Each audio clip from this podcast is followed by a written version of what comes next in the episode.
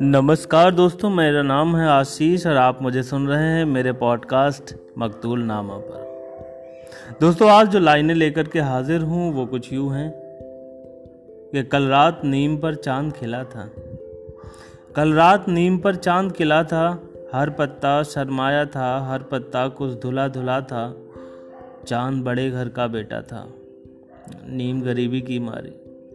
चाँद बड़े घर का बेटा था, नीम गरीबी की मारी। रंग चांदनी का पत्तों के रंग से कुछ कुछ मिला जुला था। कल रात नीम पर चाँद खिला था।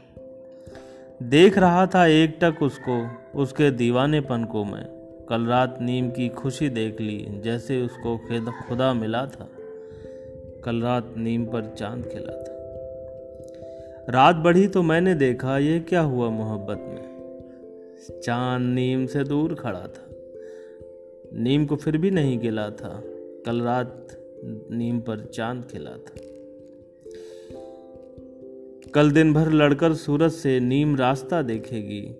रोज यही किस्सा चलता है। रोज यही सिलसिला था। कल रात नीम पर चाँद खिला था।